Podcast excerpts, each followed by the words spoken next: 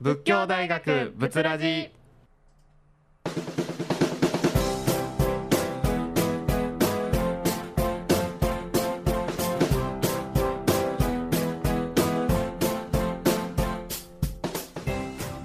さあ始まりました。ここからは仏教大学仏ラジのお時間です。この番組では仏教大学の学生が京都市北区上京区を中心とした地域の情報をラジオミックス京都から各週生放送でお送りしていきます。またこの番組は午後11時から再放送しています。ぜひお聞きください。本日本日のパーソナリティは仏教大学社会学部3回生の中垣亮太と、うん。仏教大学社会学部3回生の谷口志優です。今回はいつも担当の大石さんに代わり、はい。商店街グループの谷口くんに参加してもらうことになりました、は他のグルループと一緒にお送りするのは初めてで新鮮ですね新しいですね。ねよろしくお願いいたしおます願いします。そしてこの仏ラジでは人と人とのつながりを経て魅力を発信するをテーマに私たち学生が地域の方々を取材しましてその魅力を発信していきます。私たちが北区上京区の中でも特に魅力的だと感じるもの、えー大学生地域の企業商店街の3つの分野に着目しまして3つのグループで、えー取材したことを順番にここで紹介していきます。本日番組を担当します私たちは大学生魅力発信グループです、はい毎回うん。京都の大学生や大学の魅力について取材し、発信紹介していきます、はい、私たち大学生のこう目線で発信するということなんですけど、まあはいこれから大学を受験しようとしている高校生の方にですねこのリアルな大学生というものを知ってもらえる機会になれば嬉しいです。嬉しいですね。またあの今回が大学生グループの最後の放送ということですね。はい。はい。そうなんです。ぜひ最後までお付き合いくださいませまた仏教大学仏ラジでは皆様からのメッセージ感想などをお待ちしております、うん。ラジオミックス京都の公式ホームページにあるお問い合わせフォームからぜひぜひお送りください。さらに仏ラジでは公式ツイッターとインスタグラムもあります、はい。ツイッターアカウントはアットマーク仏アンダーバーラジオ、えーぶツイッターアカウントは、えー、アットマーク BUTU アンダーバー、はい RADIO となっています、はいインスタグラムのアカウントは、ぶつラジオ BUTURA ええ。ー DIO です。ーはい。またツイッターでつぶやかれる場合は「ハッシュタグ #FM870」「ハッシュタグ #FM870」です。ぜひぜひ皆様からのメッセージをお待ちしております。はいお待ちしております。それではここで1曲聴いていただきましょう。ナトリでオーバードーズ大学生に聞こう。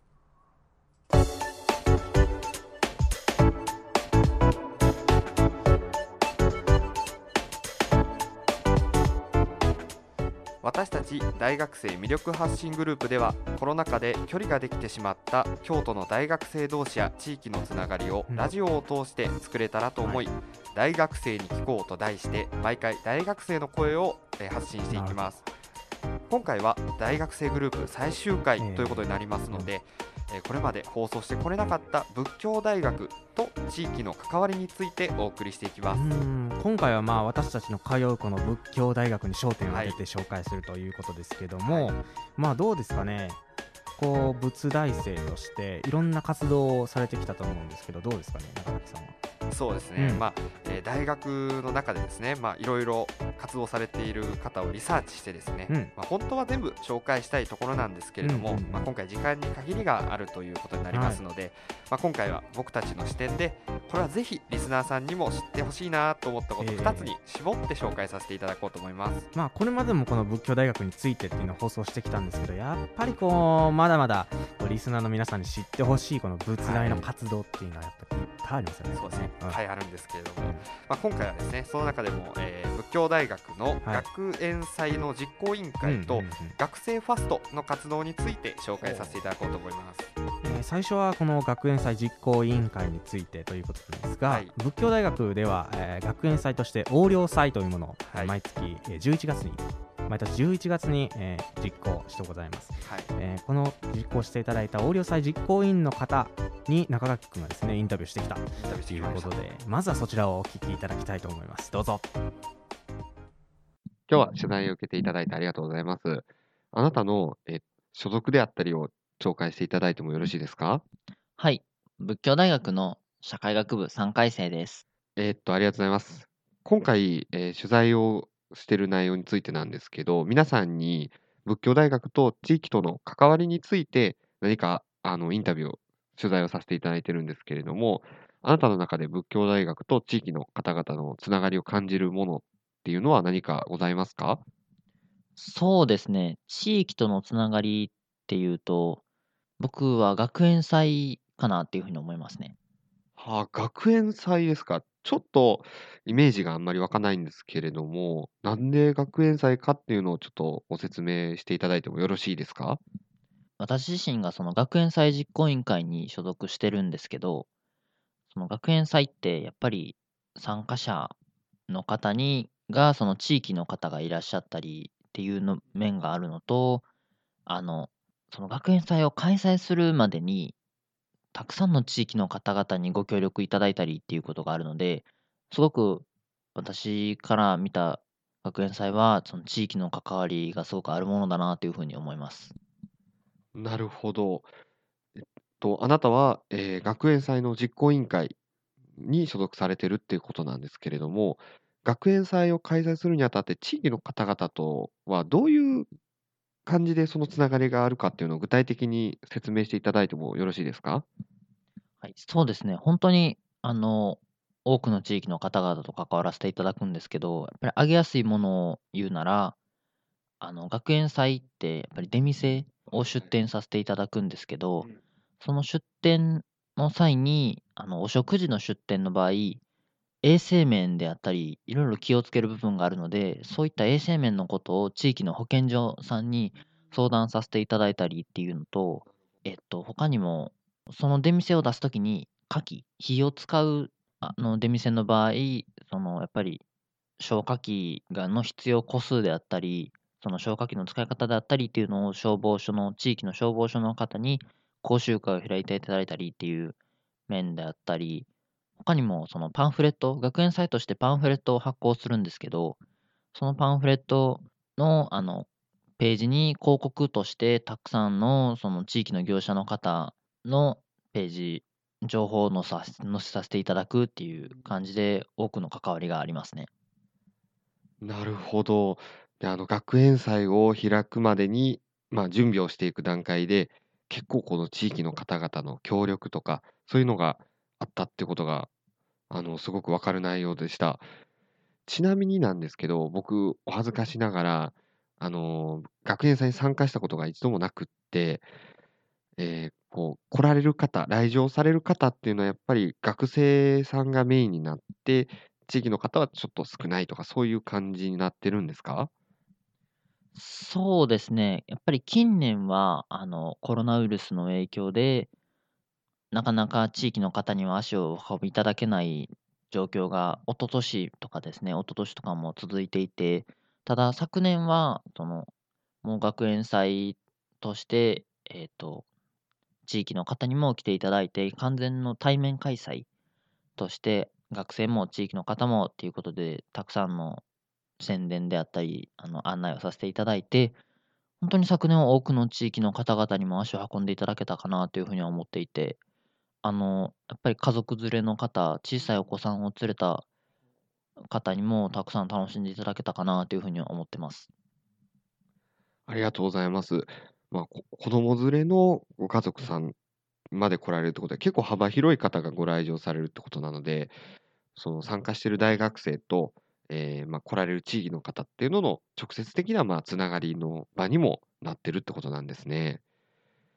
えっと、あなたは今大学3回生ってことなんですけれども、じゃあ来年もあのまた運営の方に携わられる感じなんですかね？私がメインの代としては、あの昨年のつい数ヶ月前の11月の学園祭っていうので、まあ、い一応一区切りはついたんですけど、もちろんあの今年の11月の学園祭でも、まあ、サポートはさせていただく、一応関わりはさせていただくっていう予定ではありますね。はい。えっと、ではちょっとまあ、あの、まあ、現場からはちょっと離れられるってことなんですけれども、来年の、まあ、学園祭っていうのは、まあ、どういう展望になっていくかっていうのは、まあ、ちょっと、あの、お聞かせ願うことできますかね。そうですね。やっぱり、もうコロナウイルスも本当に影響もだんだん薄まってきてると思うので、やっぱり、あの、完全対面開催といっても、昨年の学園祭は、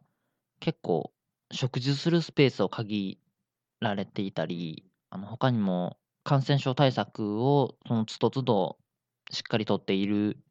ていうことが多かったので、例えば食べ歩きであったり、他にもステージのその前のスペースで、ステージでの企画を見ながらご飯を食べたりとかっていう、そういう楽しみ方、本来の学園祭のそういう楽しみ方ができる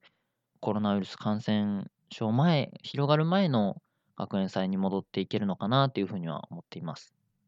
なるほど、そうですね。やっぱり、こう、大学の学園祭っていうのは食べ歩きしながらっていうイメージもすごく強くありますので、まあ来年の学園祭非常に楽しみですね。では、あの、この放送なんですけれど、この京都市の北区上京区の方多く聞かれてるんですけれども、何かちょっとあなたの中で、その視聴者の方々にメッセージいただけますか？はい、そうですね。あの、本当に昨年も多くの地域の方々には来ていただけた、来ていただけて楽しんでいただけたかなというふうには思っているんですけど、また今年の学園祭も昨年よりもっともっといいものに仕上がっていくと思いますし、もっともっと楽しめる企画であったり、あのいろんなものがあると思うので、もちろん仏教大学生にも足を運びいただきたいですし、地域の方にもたくさんあの来ていただけたらなというふうに思っています。ありがとうございました。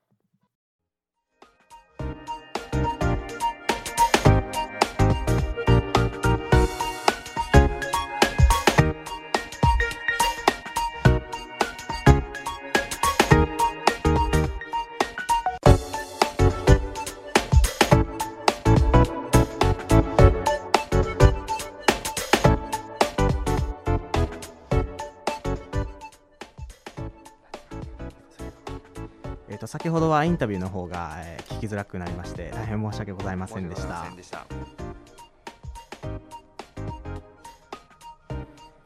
それではまああの横領祭実行委員の方のインタビューをお聞きしていただきましたけれどもいかがでございましたか？そうですね、うん、まあ僕も、ええあのー、まあ、実は参加したことが今までなかったんでまあ、結構ね、うん、あのー、初めて知ることもあったんですけれども、うんまあ、裏事情であったりとかそういう話を聞けて、うんうんうん、まあ、次の、えー、来年のですね、えー、横領祭にはぜひ参加したいなと僕思いましたね、うんうんうん、いやそうですね。僕はあの去年の学園祭にも参加してたんですけどやっぱりあのその1個前の年が、えーと、学外のことが方が来られないっていう状況で昨年は学内の方が、えー、入賞できるようになったんですけど確かにこう地域の人がたくさん来られたんですよね。はい、で、やっぱりこの学園祭を開催するまでのこの準備の段階で本当にこうたくさんの地域の方と交流しているというか、はい、まあ、協力があってこその学園祭なんだなっていうふうにはもう思いましたね。あですよね。うんそうですね、まあ、インタビューの中にもあったんですけど、やっぱり去年はコロナウイルスの影響で、ね、なかなか学園祭にこう地域の方々が来れないというような状況が続いていて、まあ、去年、ようやくやっと、まあ、地域の人に来ていただけるようになったっていうのが、まあ嬉しかったっていうふうにやっぱり学園祭の実行委員の方もおっしゃってましたね。そうですね。やっぱりこうお祭り好きな人やったらもうぜひ、この来年の、えー、お祭りっていうのは参加していただきたいところですけどもそうですね。やはりこの出し物だけでもなくて飲食物とか縁日の模擬店っていうのもたくさん出店してございますので、はい、なんていうんですかねもうお祭り気分全開という形ですよね。それにプラスしまして横領祭の方では有志によるステージですとかあとゲストを呼んだコンサートっていうものもございます、はい、お祭り好きじゃなくてもですねあの音楽が好きとかこういうライブが好きっていう方でも楽しめる企画っていうものたくさんございますので、はい、どんな方でも楽しめると私は思ってますよ。あそうなんですね、はい、僕もお祭り好きなんです。ごく、ええー、楽しみになってきました、ね、ぜひぜひ。そういえばあの結構有名な方も来られてたっていうふうに聞いたんですけど、えー、あそうなんです。はい、あの芸能人の方ですと昨年20、えー、2022年キングオブコントの優勝者でございます、はい、ビスケットブラザーズあとは声優さんでいうと、えー、中村雄一さんいう方が、あえーゲストとして、はい。1時間ぐらいですかねずっと喋っておられたっていう。ーあーなるほど。すごい方がね、うんうん来てらっしゃったんですね。あのファンの方でしたら、ええ。是が非でも参加したいっていうところですね。いやそうなんですよ。あの私の友達にも中村祐一さんのファンっていう方がい,、はい。ました。あそうなんですね。もうねうん秒でねチケット売売り切れたらしいですよ。あら、うそうなりますよね。やっぱりこうすごいですよね、うん。ねまあ、それに加えてですね、うん。うんまあ、実行委員会の方を中心にイベントを企画してくれてるそうですし、えまあ、有志の学生の方もこの日のために温めていた、まあ、渾身のですね、うん。うんステージを披露してくれていたとかそういうふうにお聞きしましたので、はい。まあ、盛り上がってましたでしょうね。いやーもう歓声っていうのがね外にも聞こえるぐらいの勢いでしたね。すごうん。いそれは。やっぱり参加されてる方ですとか運営に携わってる方たち全員でこう盛り上げていたっていううん風なか印象を持ちましたよね。なるほど、うんまあね今年も11月に学園祭を実行しているというふうにお聞きしてますので、はい、僕も絶対参加しますしこの放送をお聞きの皆さんもぜひ仏教大学に足を運んでいただいて学園祭を楽しんでいただければと思います。ぜひぜひ楽しみたい。今年も楽しもうとはい。思います、ね。そして大学生に聞こうの前半ではですね、えーこの仏教大学の学園祭を紹介しましたけれども、はい。後半でも、えー仏教大学の地域との関わりについて、えー紹介していきた。いはい。というふうに思っております。その前にですねこの一曲というのをはい。聞いていただきたいと思います、はい。えー、優位でレオ。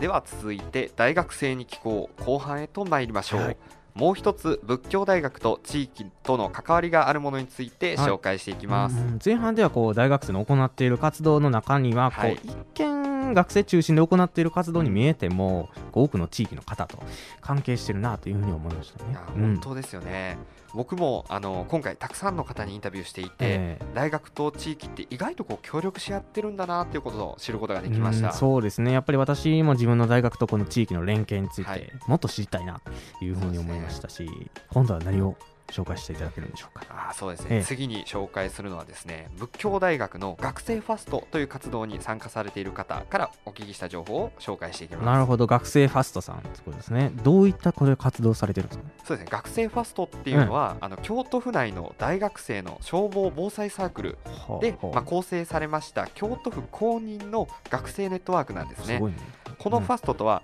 ファイヤーセーフティーチームの、ええ。ー頭文字をですね略した言葉になります。ファイヤーセーフティーつまりこう消防と防災にこう特化したメインとした活動というか、はい。ねまあそういうこと詳しくお聞きしたいでございますね。まあ本当興味深いですもんね、それでは次のインタビューをお聞きください、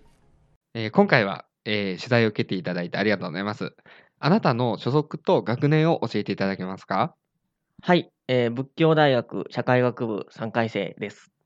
ありがとうございますえ今回仏教大学の、えー学生の皆さんに仏教大学と地域の関わりのある出来事や、えーイベントなどについてインタビューしてるんですけれどもあなたの中で何か知ってるものを教えてくださいはい、えーと、僕の中で知っているもので言いますと、仏教大学ファーストという防災サークルが思い浮かびます。なるほど。えー仏教大学ファストですか？とどういった活動をされてる団体なんですかね？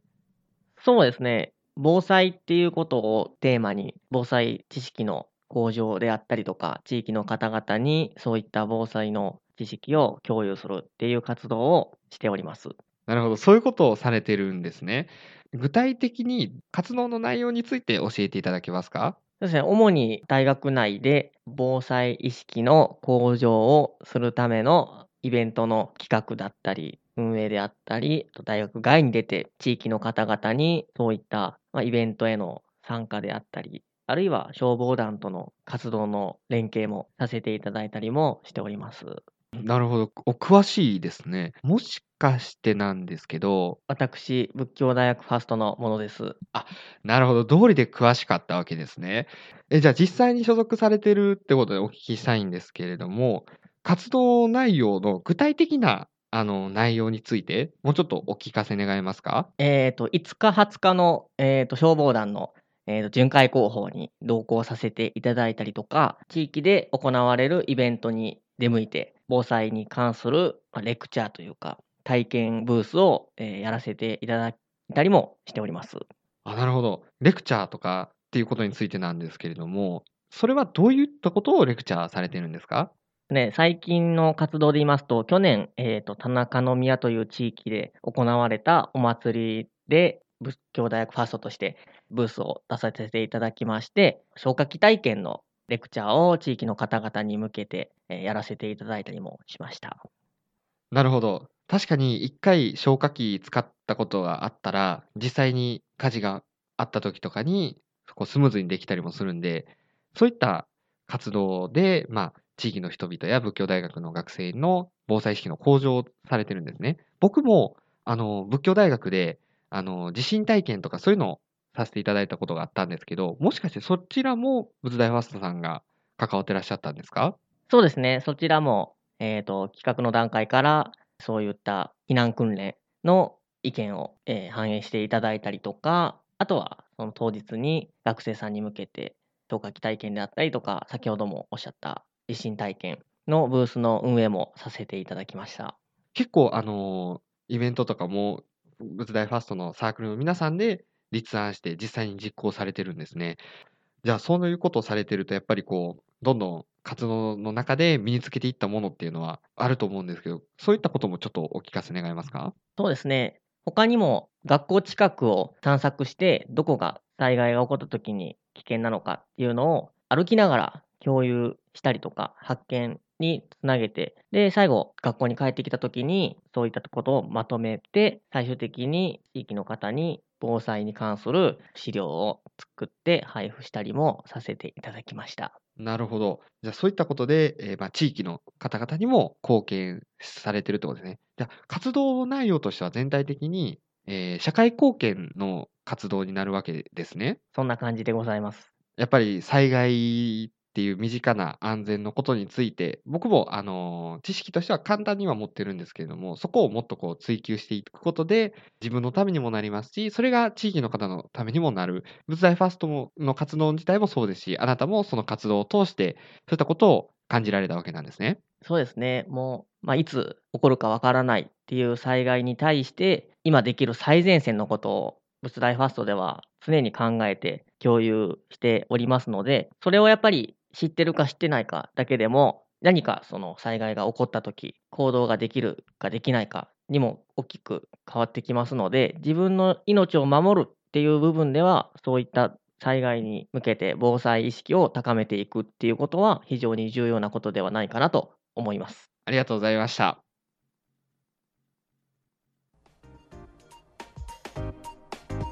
というわけでインタビューをお聞きいたしましたが谷口くんいかがでした？いやそうですね。私自身この仏大ファストっていう取り組みっていうのはもう全く知らなかったわけなんですけど、こう大学生が中心となってはい。大学、そして地域の防災意識の向上のためにこう活動されているっていうのはやはりすごいなと思いました。ね。そうですよね、もう災害の多い日本に僕も住んでるんです。ので、全く意識してないってことはないんですけど、はい。どうしても後回しにしてしまうので、うんうんうん。まあ、仏大ファーストさんのお話を聞くことができて考えが結構変わりましたね。まあ、大学の施設っていうのはいざとなったら、えー避難所にもなったりしますし周辺のが、えー地域の方の命を守るためにも防災活動をするっていうのは地域にとっても大学にとっても必要なことなんじゃないかなと思いますね。いやーそうですね。やっぱりそれにしてもこう同じ学生なのにああいったもう強い思いでうん。こう活動されていまして地域との大学のつながりっていうことに関しても非常に大切だなって思いましたね。そうですね、うん。まあ、とあの後お聞きしたんですけど、はい。学生ファストっていうのは京都府の大学の13大学が参加しておりまして、ええ。まあ、京都市内ではまあ12校大学が所属してるんですけど、うんうんうんまあ、コロナの影響などもあって、まあ、今年は京都府さんのえー情報によると仏教大学京都橘大学、うん。同志社大学、うん。あと、ぶえー京都文教大学、うん。立命館大学龍谷大学京都産業大学、はい、えーきでけえー経過女子大学の大学が参加されているようですよ。いやすごいですね。この工科女子大学もそうだと思うんですけどやっぱ多いですね。そうですね。活動されてるのがね。やっぱりこの中でこういう活動が制限されてるとはいえこう多くの学生と学大学っていうのはいろんな活動をしてるんだなっていうふうに分かりましたね。そうですよね、うん。えーまあ、仏教大学学生ファストさんではですね新入部員の方が入り次第次のイベントをされるそうですので、なるほど。ぜひご参加ください、はい。以上大学生に聞こうのコーナーでした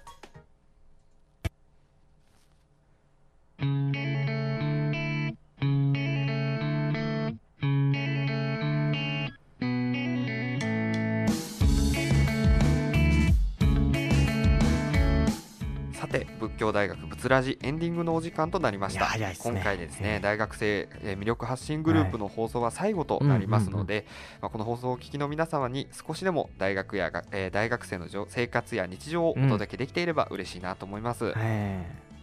はい。はい。でそうですね、うん。えっとで次回の放送なんですけれども谷口さんどんな放送になるんですか？次回はですね私たちが担当する北区上京区の商店街の特色そして魅力をお届けする商店街グループのマッチング商店街をお届けしますのでぜひぜひお聞きください、はい、まあ、はい。ぜひ次回も楽しみにしてほしいですね、次回の放送は3月31日、うん。仏教大学仏ラジの最終回です。ぜひお聞きください。そしてこの放送は本日の午後11時からそして土曜日日曜日の午後11時から再放送もしてございますのでどうぞお聞きください